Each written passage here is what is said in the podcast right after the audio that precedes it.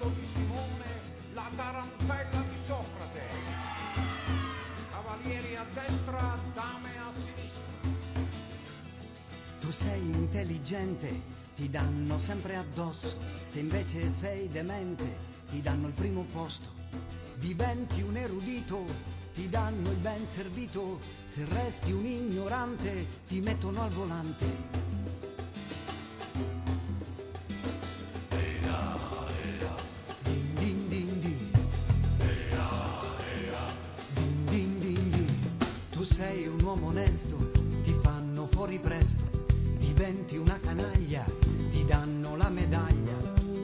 Cartesio ci insegnava, io penso dunque esisto, io invece non ci penso, per questo ormai resisto. Lavorare mi stanca, lavorare mi stanca, lavorare mi stanca. Prendi la testa e poi scuotila, è la tarantella di Socrate.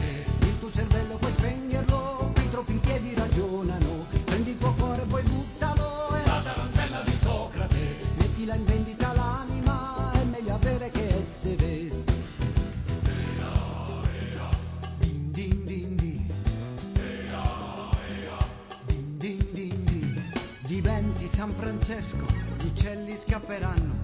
Diventi cacciatore, ai piedi ti cadranno. Eraclito diceva che tutto scorre via, fermiamoli creativi con la burocrazia. Lavorare mi stanca, lavorare mi stanca, lavorare mi stanca.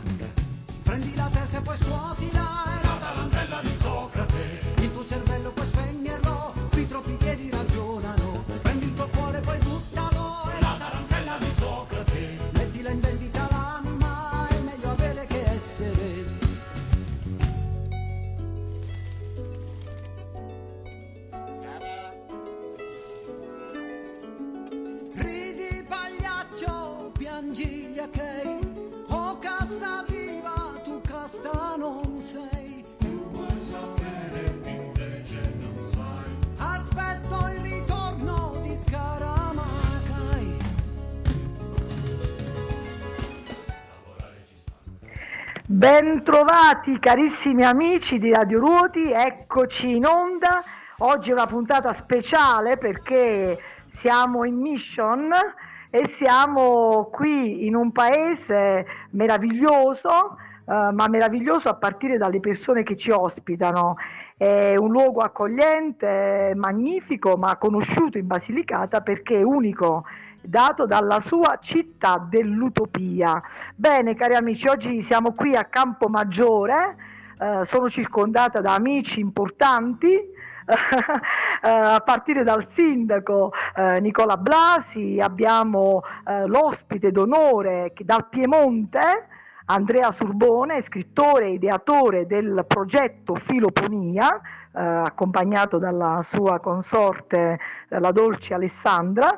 Abbiamo lo studioso eh, Giuseppe D'Amore, nonché cittadino onorario, ho scoperto questa mattina di Campomaggiore, perché è uno studioso e un esperto della storia della città dell'utopia e del suo conte Rendina, ma lo ascolteremo a breve. Poi abbiamo le ragazze del eh, gruppo dell'associazione Conduco un Dialogo eh, che oggi pomeriggio più tardi terranno un laboratorio eh, per appunto per ragazzi secondo il metodo della Philosophy for Children Federica Corbisiero e la nostra Angiolina Fedeli, e le- l'età, l'età, insomma, mi prende anche a me. Allora, carissimi amici, siamo qui da Campomaggiore perché, come sapete, l'avevamo già annunciato, oggi parte l'itinerario pensante, l'abbiamo intitolato così, l'attività eh, di eh, questi sei giorni di appunto itinerario, gireremo per paesi della, di alcuni paesi della Basilicata per proporre l'idea utopica, eh, che non è utopica, altrimenti Andrea Surbone mi bacchetta perché eh, non è un'utopia ma è una realtà possibile. Eh, Andrea Surbone ci sei? È vero che è una realtà possibile eh, quella del progetto di Filoponia? Un saluto intanto agli amici, ve lo passo subito eh, così ascoltiamo dalla sua viva voce. Buongiorno a tutti, sì, Filoponia è un'utopia a tutti gli effetti secondo la sua eh, etimologia reale, cioè qualcosa che in questo momento non è in alcun luogo, da una parte, oppure luogo eh, del benessere, il, il buon luogo, da è utopia.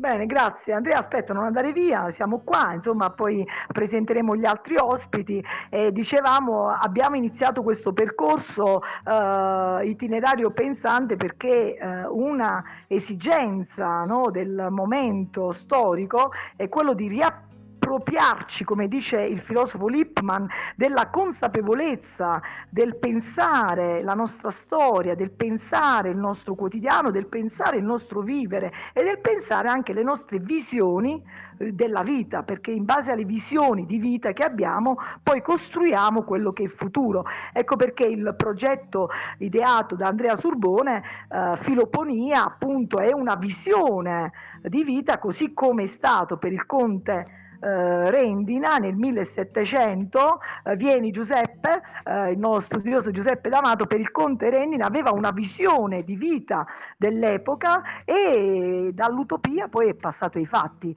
In breve, eh, carissimo Giuseppe, ecco, diciamo a chi ci ascolta, la città dell'utopia nasce appunto dal sogno di questo conte. Sì, buon pomeriggio a tutti. Nasce dalla volontà di ripopolare un feudo che era completamente disabitato e quindi abbiamo nel 1741 la stesura di un atto di fondazione in cui vengono stabiliti dei diritti e dei doveri che spettavano a ciascun abitante. Chi veniva a vivere a Campomaggiore aveva un lotto per costruire una casa, aveva del terreno da coltivare e quindi questo sicuramente è servito da richiamo, tant'è che dai 80 abitanti circa che erano presenti nel 1741 in poco più di 100 anni si raggiungono i 1525 abitanti. Quindi è stata una utopia che poi è diventata una possibilità reale, quella del Conte Rendina. Per quanto tempo è durato questo uh, nuovo modo di vivere, questo nuovo stile di vivere? Allora, eh, la, diciamo tutto inizia eh, con l'acquisto del feudo nel 1673, poi come dicevo poc'anzi nel 1741 c'è l'atto di fondazione e un po' la frattura con questa storia avviene con la frana del 1885 e quindi con una volontà di ricostruzione delocalizzata. Nel frattempo c'era stato un cambio di scenario politico importante, eh, erano caduti i privilegi feudali, Ehm, quindi uh, man mano questa possibilità di controllo del territorio viene meno e quindi uh, nella ricostruzione quindi automaticamente perderemo questa idea utopica. Uh-huh. Senti Giuseppe, ecco per chi ci sta ascoltando, per chi si fosse collegato adesso su Radio Ruoti, noi ci troviamo oggi a Campo Maggiore, famosa per essere la città dell'utopia, alla, alla radio adesso stava parlando Giuseppe eh, d'amore ci sta un po', entriamo dentro nel vivo di questa città utopica voluta dal conte Rendina, ma qual era la formula, se si può sintetizzare, non so, in tre eh, ambiti, la formula eh, vincente del conte perché poi riuscì a realizzare quanto era nel suo sogno? Allora, la cosa interessante è che uh, prima del conte l'idea è di una donna, uh, perché era uh, morto nel frattempo il conte Rendina e la reggenza di questo feudo viene data a questa donna, a donna Marianna Proto e al cognato. E quindi la cosa interessante è che questa idea sia maturata probabilmente proprio da una figura femminile. Quindi essenzialmente eh, loro prevedono una distribuzione della proprietà eh, privata fondamentalmente, eh, la possibilità di avere tutta una serie di servizi da parte della famiglia Rendina e quindi questo significava vivere in maniera diciamo tranquilla, in maniera dignitosa all'interno di una realtà. Uh, la Basilicata nel frattempo, siamo a metà del Settecento, era caratterizzata da lotte intestine anche verso il potere. Campomaggiore non ha nessuno di questi problemi, proprio perché si riesce a raggiungere un equilibrio tra i conti, quindi la famiglia uh, di riferimento, e la popolazione. Guarda, mi hai detto una cosa meravigliosa che non sapevo, perché poi nelle, nei siti dedicati non figura la donna. Questa è, è, un'altra questione rispetto a come le donne che hanno agito eh, poi vengono piano, vengono messe in secondo piano non solo nei libri di scuola a quanto pare, ma anche poi nelle ricerche. Hai dato una notizia meravigliosa, spettacolare, magari in un'altra puntata vorrei ritornarci su questa donna, però mi suggerisci anche un'altra riflessione, come è possibile no? oggi eh, puntare, riscoprire il genio femminile per usare uh, un, un, modo, uno slogan molto gettonato, perché eh, le donne hanno avuto una grande, hanno, possono avere ancora una grande capacità di rinnovamento.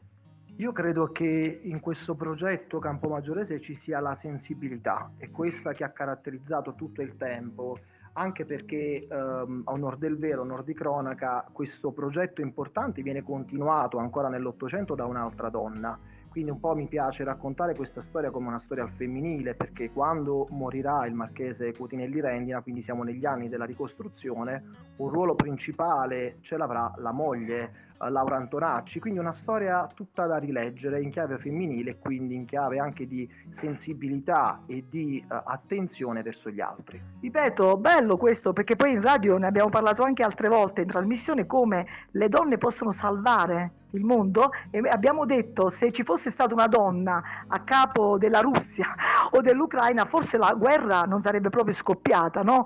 Allora permettimi questa battuta. Adesso chiedo al sindaco rispetto a quello che ha detto Giuseppe, poi ritorneremo con l'ospite Andrea Surbone, e rispetto a questo progetto di Filoponi oggi, com'è la, la Campomaggiore di oggi a fronte di quella voluta eh, dal 1740-1800, cosa è cambiato? Qual è la formula magica di Nicola Blasi, del nostro sindaco di Campomaggiore, per tenere in piedi la bellezza di questo paese? Buongiorno a tutti, tutti i radioascoltatori di Radio Ruoti. Eh, certo è cambiato tanto Maria, sicuramente sono passati tanti anni, è cambiato il vivere eh, quotidiano, sono cambiate le aspirazioni delle persone e diciamo Campomaggiore al pari di tanti paesi della nostra Lucania soffre il dramma dello spopolamento per il quale non sembra allo Stato esserci mm. ricetta, anche perché come eh, quando si parla con tanti amici e anche eh, colleghi sindaci, il problema dello spopolamento non riguarda solo le nostre piccole realtà dell'entroterra lucano, bensì anche della stessa Italia centrale, della fascia appenninica, ma anche dell'Europa stessa, si pensi alla mm. Spagna, alla Francia ed è un problema che pare sia all'attenzione del Parlamento europeo ma ci si attendono risposte concrete che pare non, non, non si intravedono. Io credo che ognuno che ehm, diciamo quando si ragiona anche con i nostri ragazzi che per la verità non bisogna mai tarpargli le ali se hanno voglia di affermarsi e trovare altri spazi per coloro che invece decidono di rimanere nei, nei, nei nostri luoghi eh, bisogna, eh, bisognerebbe impegnarsi e fare, dare tutto se stessi per cercare di trovare una strada piuttosto che eh, stare in un torpore oppure in un'attesa certo. che non può dipendere da altri per come stanno andando le cose. Certo, perché si spengono anche le creatività in questo modo oppure come eh, tante testimonianze di giovani poi sono costretti, non per scelta in questo caso, ma sono costretti ad andare fuori ad andare proprio fuori dalla Basilicata, ma fuori proprio anche dall'Italia molte volte. Ma adesso facendo il sindaco con quello che hai, con il reale, ecco diciamo a fronte del problema spopolamento, e qui abbiamo detto, no, riguarda un po' non solo Campomaggiore ma un un po' le nostre realtà e non solo, come dicevi, ma adesso dall'esperienza tua di amministratore, di sindaco, di primo cittadino, anche factotum, perché dovete sapere carissimi amici che il sindaco, come un po' anche altri sindaci dei piccoli paesi, poi alla fine assolvono a tanti compiti, uh, tante attenzione, eh, necessita no? il proprio luogo, la propria comunità. Ecco, diciamo, facendo il sindaco con quello che hai uh, in questi anni, questo è il tuo secondo mandato, cos'è che hai maturato anche rispetto alla vivibilità del posto, della relazione con i cittadini? Diciamo, c'hai una tua formula anche da consigliare ad altri sindaci? Ah, I sindaci credo sono tutti preparati, i nostri sindaci della Basilicata, tutti amanti del proprio territorio e tutti che si spendono pur consci delle difficoltà enormi cui dicevo prima. Noi quello che possiamo fare cerchiamo di esaltare le nostre peculiarità e quello che abbiamo. Ogni paese della Basilicata, bellezze ed è stimato da, anche da, da, tante parti dell'Italia, anche fuori, che la Basilicata è uno scrigno con, tanti, con tante bellezze da scoprire. Ognuno con le sue peculiarità deve lavorare e far sì che possa trarre il massimo da quello che ha. È un progetto naturalmente di comunità che non può investire e essere diretto ad un mero amministratore, deve essere anche abbracciato dalla comunità e quindi portato avanti da chi fa attività o vorrebbe fare impresa con tante difficoltà, però io credo che ancora non sia detta l'ultima parola, si può sperare nei nostri luoghi o almeno dobbiamo avere questa speranza e la voglia di lavorare per far sì che questi obiettivi. Quindi una sinergia non solo con, appunto, la figura istituzionale del posto e con la comunità intera, ma anche a livello regionale. Nel caso tuo, come responsabilità di una comunità che è la città dell'utopia come valorizzazione, ecco, cosa è stato messo in atto in questi anni? Eh, noi abbiamo continuato diciamo, questo percorso di valorizzazione turistica del borgo, abbiamo eh, da poco, penso sia eh, ci sarà la rete idrica, sarà servito da rete idrica, quindi ab- possiamo aprire il sito anche più volte in più periodi dell'anno per una fruizione maggiore e con maggiori servizi. Abbiamo un itinerario narrante con delle audioguida per chi viene da giù, mm-hmm. che in tutta tranquillità può fare questa passeggiata eh, narrante con un racconto poetico molto bello. Sono state installate delle sculture in corten che rappresentano gli elementi della vita del borgo, la vite, l'ulivo, eh, il grano, il fico, come prima appunto il, lo, il nostro amico e nonché storico Giuseppe Damone faceva riferimento alla peculiarità eh, di questo messaggio che volevano lanciare eh, tanti anni fa i nostri avi. E quindi vogliamo lavorare diciamo, per avere questo nostro luogo attrattivo e essere, far sì che venga messo in rete anche con le realtà eh, viciniori perché eh, siamo consapevoli che, eh, come si dice con una frase che può sembrare banale, l'unione fa la forza, però dobbiamo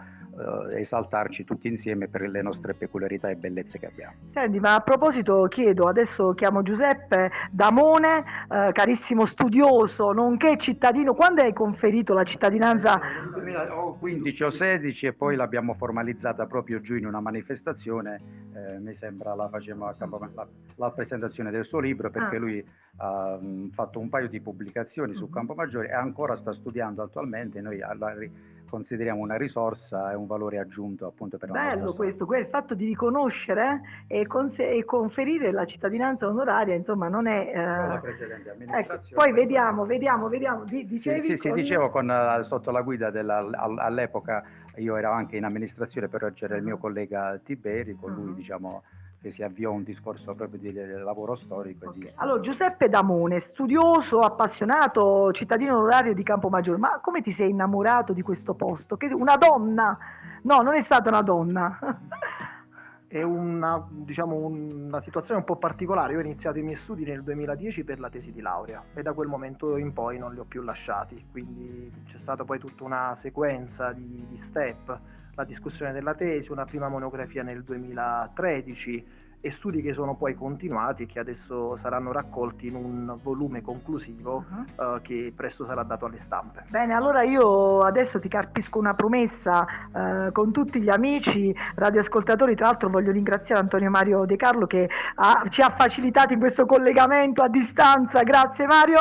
E Giuseppe verrai da noi faremo un collegamento con te perché appena esce il libro vogliamo parlare delle donne delle donne di, di Campomaggiore eh, benissimo.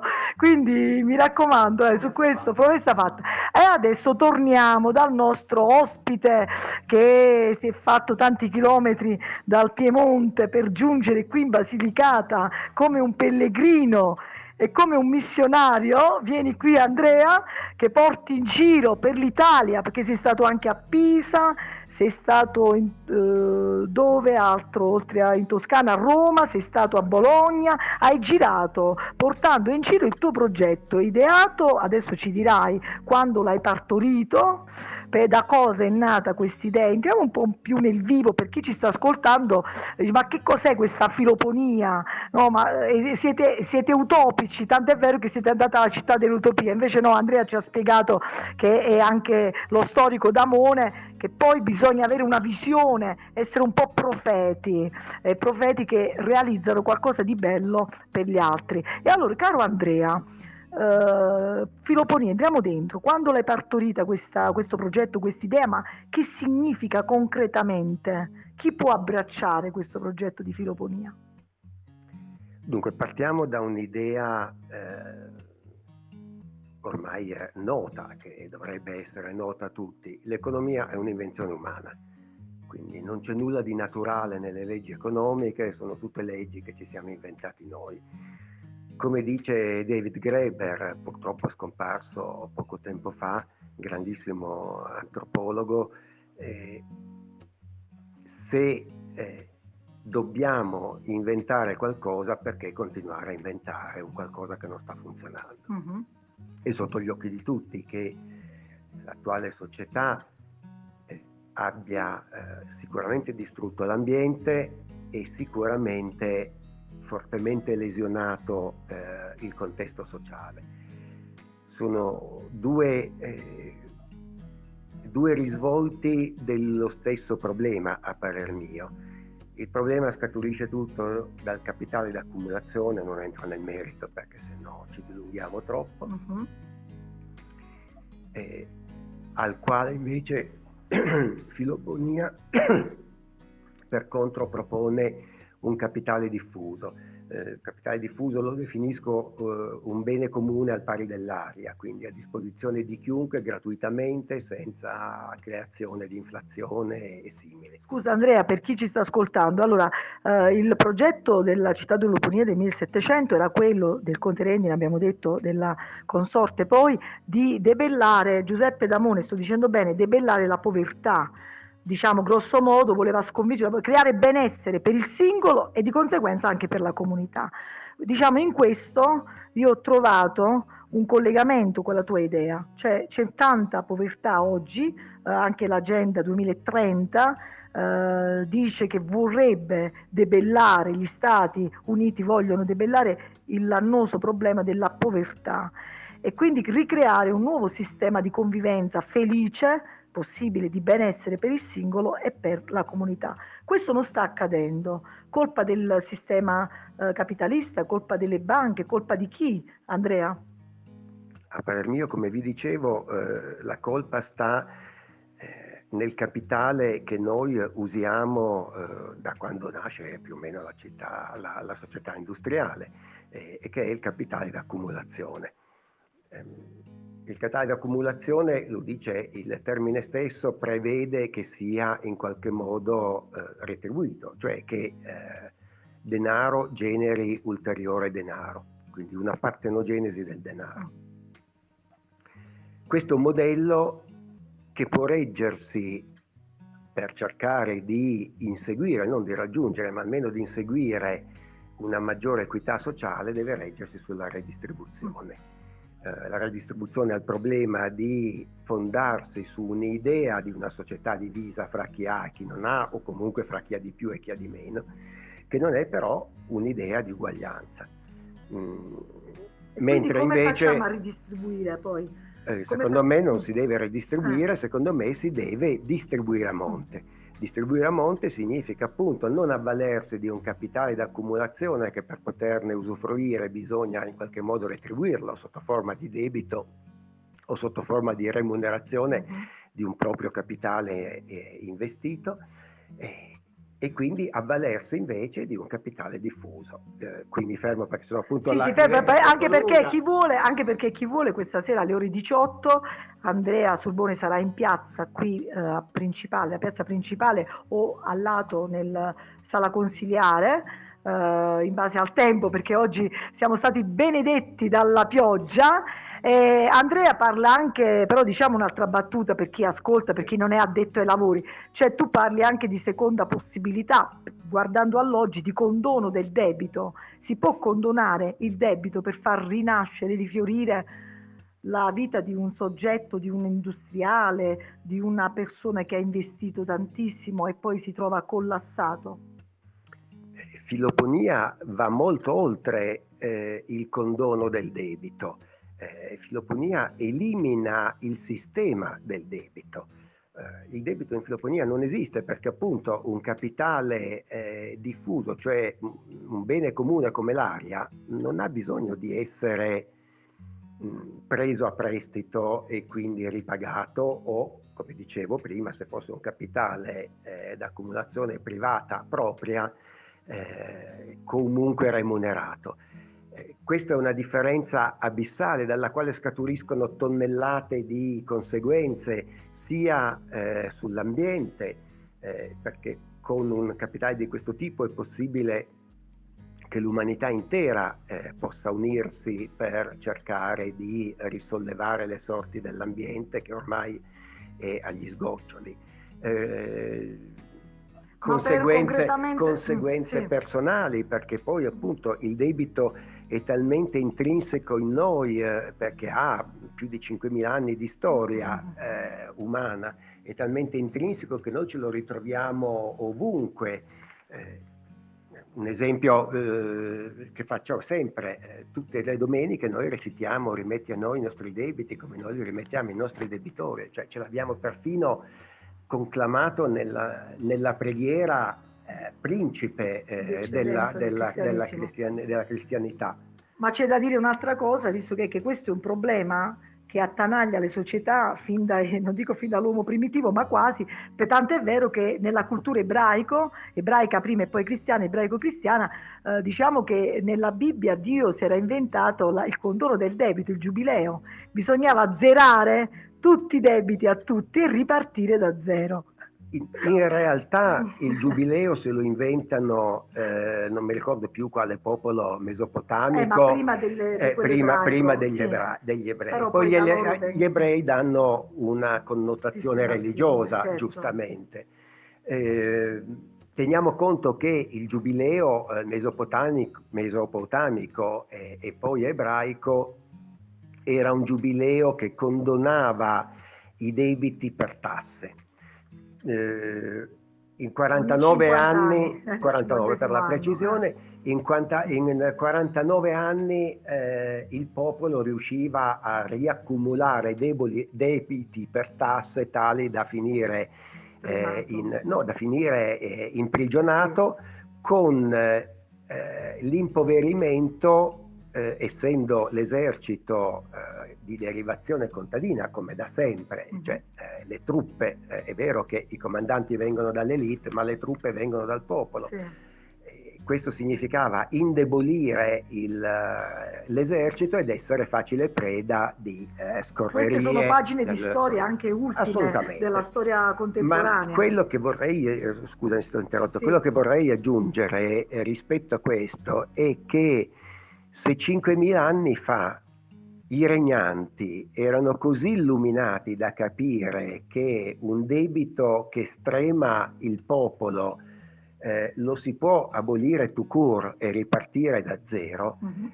eh, noi oggi eh, seguiamo eh, dibattiti accesi sull'abolizione dei debiti fra gli stati. Sì. Non si parla mai dei debiti eh, delle vero, persone, vero. però dei debiti degli stati, stati se non altro se ne parla. Sì. E non riusciamo a trovare una quadra. 5.000 anni fa allora, vogliamo imparare qualcosa dalla storia, certo. oltre che dalla filosofia certo. di cui ti occupi tu? Ecco, anche perché grazie per avermi dato questa uh, opportunità, diciamo, l'itinerario pensante, con te, il protagonista principale, con Andrea Surbone è proprio quello di riflettere, perché la filosofia ci aiuta a ragionare e a riflettere sulle cose e a trovare soluzioni. Quindi siamo filosofi della vita in questo senso. Ma ascolta, adesso eh, tu sei qui di nascosto dalle autorità, facciamo una battuta insieme al sindaco Nicola Blasi perché vuoi istituire qui a Campomaggiore la ripresa e la rinascita, eh, più che la ripresa, diciamo la nascita e la fondazione di questo nuovo nuovo progetto filoponico per tutto il sistema eh, governativo? Si è ricercato? Ma ricercato non lo so, al momento non mi risulta, eh, potrebbe anche essere, va, va a sapere. Eh, no, quella, allora, diciamo una cosa, io auspico ovviamente che si possa giungere a una società filoponica. Nello stesso tempo filoponia al, mode- al momento è solo un modello, uh-huh. eh, un modello coerente come dice il referì economico al quale l'ho sottoposta, eh, però come modello eh, è sulla carta, uh-huh. quindi il passaggio eh, per il quale io sto lavorando è quello di una sperimentazione. Ovviamente una sperimentazione perché abbia un significato scientifico reale deve coinvolgere un territorio ben più ampio di un singolo comune, quando anche fosse il comune di Roma, per dire che eh, certo. credo sia il più grosso comune italiano, eh, ma semplicemente perché eh, essendo un modello eh, di società serve una base per farne una sperimentazione che possa rispecchiare una società. Tipo una regione tipo una regione per esempio, tipo un, un piccolo Stato, non, non, lo so. Comunque eh, questo è il lavoro che eh, fra le righe sto cercando di condurre io. A questo si abbina eh, un grosso lavoro di diffusione che mi porta appunto a fare otto presentazioni in sei giorni in, uh, in questo itinerario pensante che abbiamo organizzato insieme e per il quale ti ringrazio ovviamente. Oltre a quelle altre regioni italiane dove eh, tu sei sì, stato. Quello, eh, sì, quello, ma parliamo di questo. Sì. Eh, quello che voglio dire è questo. Eh, filoponia per le caratteristiche che ha eh, non è eh, realizzabile per rivoluzione. Una rivoluzione presuppone uno scontro il più delle volte armato e quindi violento eh, di una, una, classe fondamentalmente o comunque di una parte contro un'altra, con l'obiettivo di far prevalere eh, la propria parte. Filoponia eh, non ha parti, nel senso che si rivolge all'intero genere umano e quindi non, perché io dovrei prendere, sollevarmi in armi contro me stesso? e quindi punta alla deliberazione sociale. La deliberazione sociale non può che partire da una diffusione il più capillare possibile dell'idea e poi si spera che questa si propaghi. Venga anche perché diciamolo, ma non appunto lasciamo Andrea eh, riposare per l'evento delle 18, diciamolo perché uno dei eh, un fil rouge che connette tutto il suo progetto è anche un'ispirazione alla fraternità più che uguaglianza, oltre all'uguaglianza, ma in termini francescani. Ho detto bene Andrea, in termini francescani il senso di fraternità e di appartenenza allo stesso genere umano, quindi una comunità allargata dove si è fratelli. In questo almeno io ci noto, noto questa, questo tocco francescano la, la, più bella definizione, eh, secondo me, di fraternità la dà proprio Papa Francesco quando dice, adesso non ho la citazione esatta a memoria, ma quando dice che la solidarietà è lo strumento sociale per far sì che i diversi eh, possano divenire uguali, la fraternità è ciò che consente agli uguali di essere persone diverse. Credo che questa sia una definizione splendida che io ho subito adottato quando l'ho letta la scorsa estate perché appunto eh, Filoponia già parlava di fraternità esattamente in questi termini, quindi ben felice di aver trovato un, una voce così eh, importante eh, e che ha saputo eh, darne la definizione più concisa e più bella che io abbia letto in merito appunto, dicevamo appunto francescana perché lo stesso Papa Francesco si ispira al modello appunto di Francesco d'Assisi. Bene, allora grazie Andrea Surbone, noi e Nicola eh, Blasi, il sindaco di Capoveggio, ti sta appoggiando, l'associazione Conduco un Dialogo idem, gli amici, c'è anche Enrico Tramutoli, tuo am- amico, eh, perché ci siamo conosciuti con Andrea, con Enrico e con altri amici proprio negli anni del Covid, eh, in una trasmissione online Uh, un caffè filosofico online, uno spazio dialogante online che abbiamo tenuto e abbiamo scoperto Andrea. Bene, chi volesse, carissimi amici, chi volesse approfondire uh, il progetto di Andrea, potete acquistare un suo, uh, diciamo, un libro co- con altri autori, lui è coautore di questo testo, il testo è Il lavoro e il valore al tempo dei robot, intelligenza artificiale e non occupazione. All'interno del volume c'è proprio il saggio di Andrea Surbone dedicato prettamente al, eh, al progetto Filoponia, ma oltre a questo basta andare su internet, su un sito, c'è un sito dedicato no? a questo progetto, hai un tuo sito? Puoi dare? Sì, eh, www.surbone.it slash filoponia. Benissimo, grazie. Allora adesso facciamo un attimo di eh, pausa. Mario, puoi mandare in onda uno spezzone di musica? Scegli tu, a tua scelta.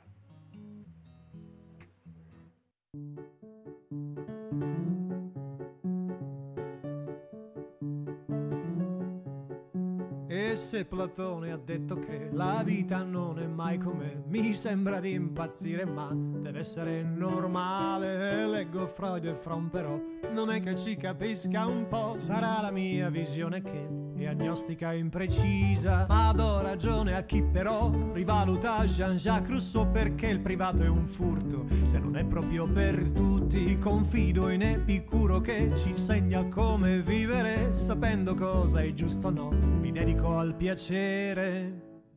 Ma poi con tutto quel che sai non ci saranno mai le risposte che volevi avere, che sia teoria o filosofia, se diventa ideologia, ci ritroviamo sempre punte a capo.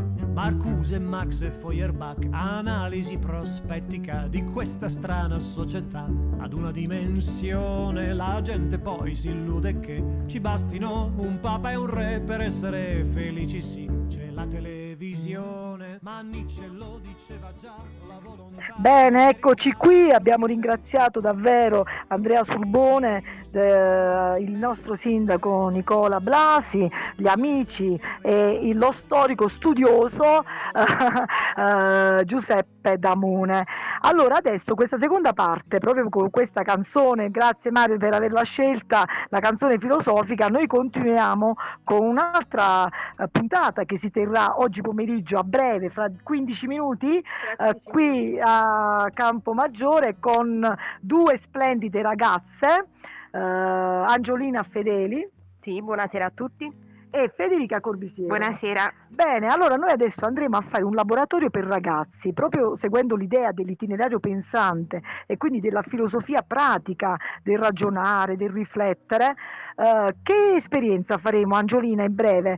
Eh, che metodo utilizziamo? Abbiamo detto quello della Philosophy for Children, ma concretamente che esperienza vogliamo offrire ai nostri ragazzi oggi? Allora, sicuramente, buonasera a tutti di nuovo, sicuramente un percorso eh, che si basa sostanzialmente sulla crescita personale ed è quindi basato sulle esigenze personali di ognuno.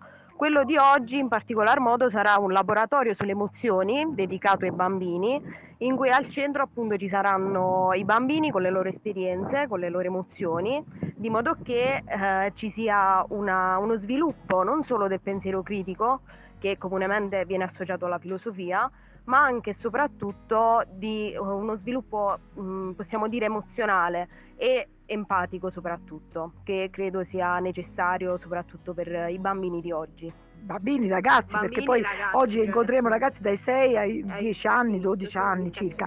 Bene, eh, cara Federica Corbisiero, ci dici in sintesi no? Eh, la storia? Noi proporremo, tratti dal, te- dal libro Ti racconto un'emozione, edizioni Cornacchione di, questa- di questi giorni, eh, proporremo una storia. Mo così per i nostri amici rifletteremo su cosa proponiamo ai ragazzi, che tematica. Sì, cosa andremo a leggere, diciamo, darà un messaggio. Il messaggio che ha dato a noi è, quello di, mh, di non, di non giudicare, di non restare chiusi nei nostri pensieri, altrimenti eh, l'individuo, noi, noi rischieremo di, eh, sta- ehm, di stare solo, qui- quindi di restare nella nostra solitudine.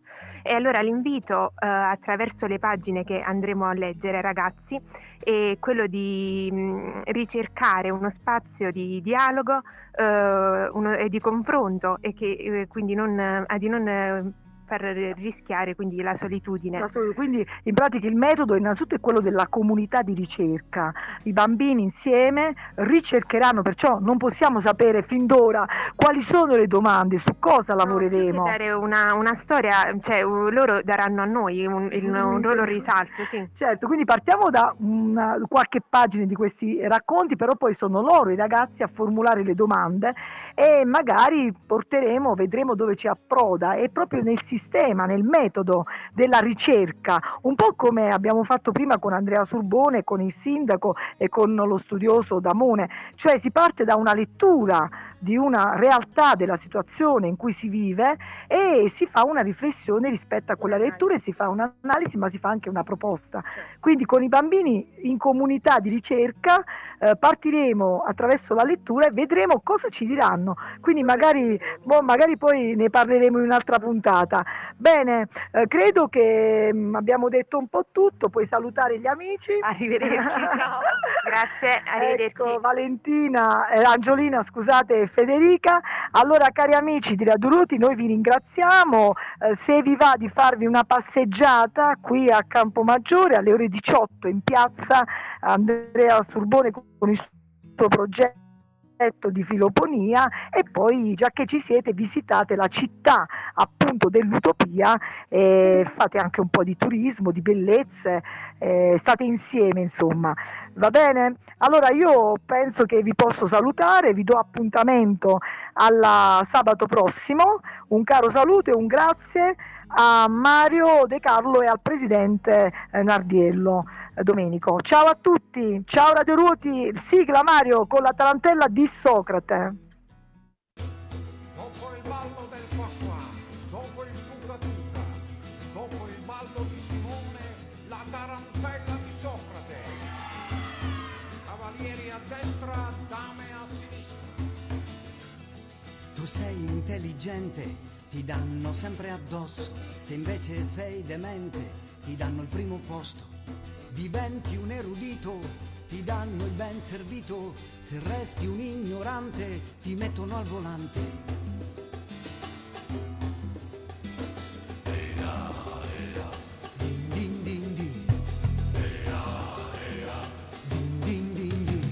Tu sei un uomo onesto, ti fanno fuori presto, diventi una canaglia, ti danno la medaglia. Cartesio ci insegnava, io penso dunque esisto, io invece non ci penso, per questo ormai resisto. Lavorare mi stanca, lavorare mi stanca, lavorare mi stanca. Prendi la testa e poi scuotila, è la tarantella di Socrate. Il tuo cervello puoi spegnerlo, qui troppi piedi ragionano. Prendi il tuo cuore e poi buttalo, è la tarantella di Socrate. Mettila in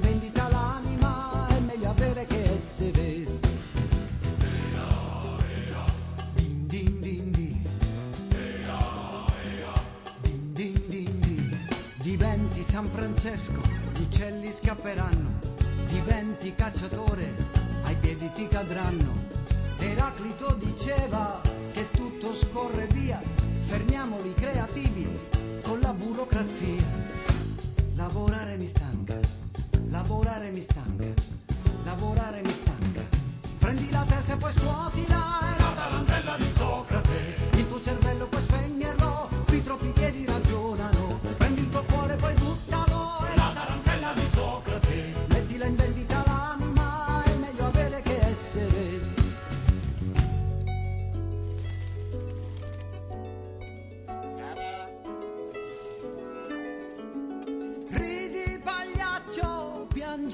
America.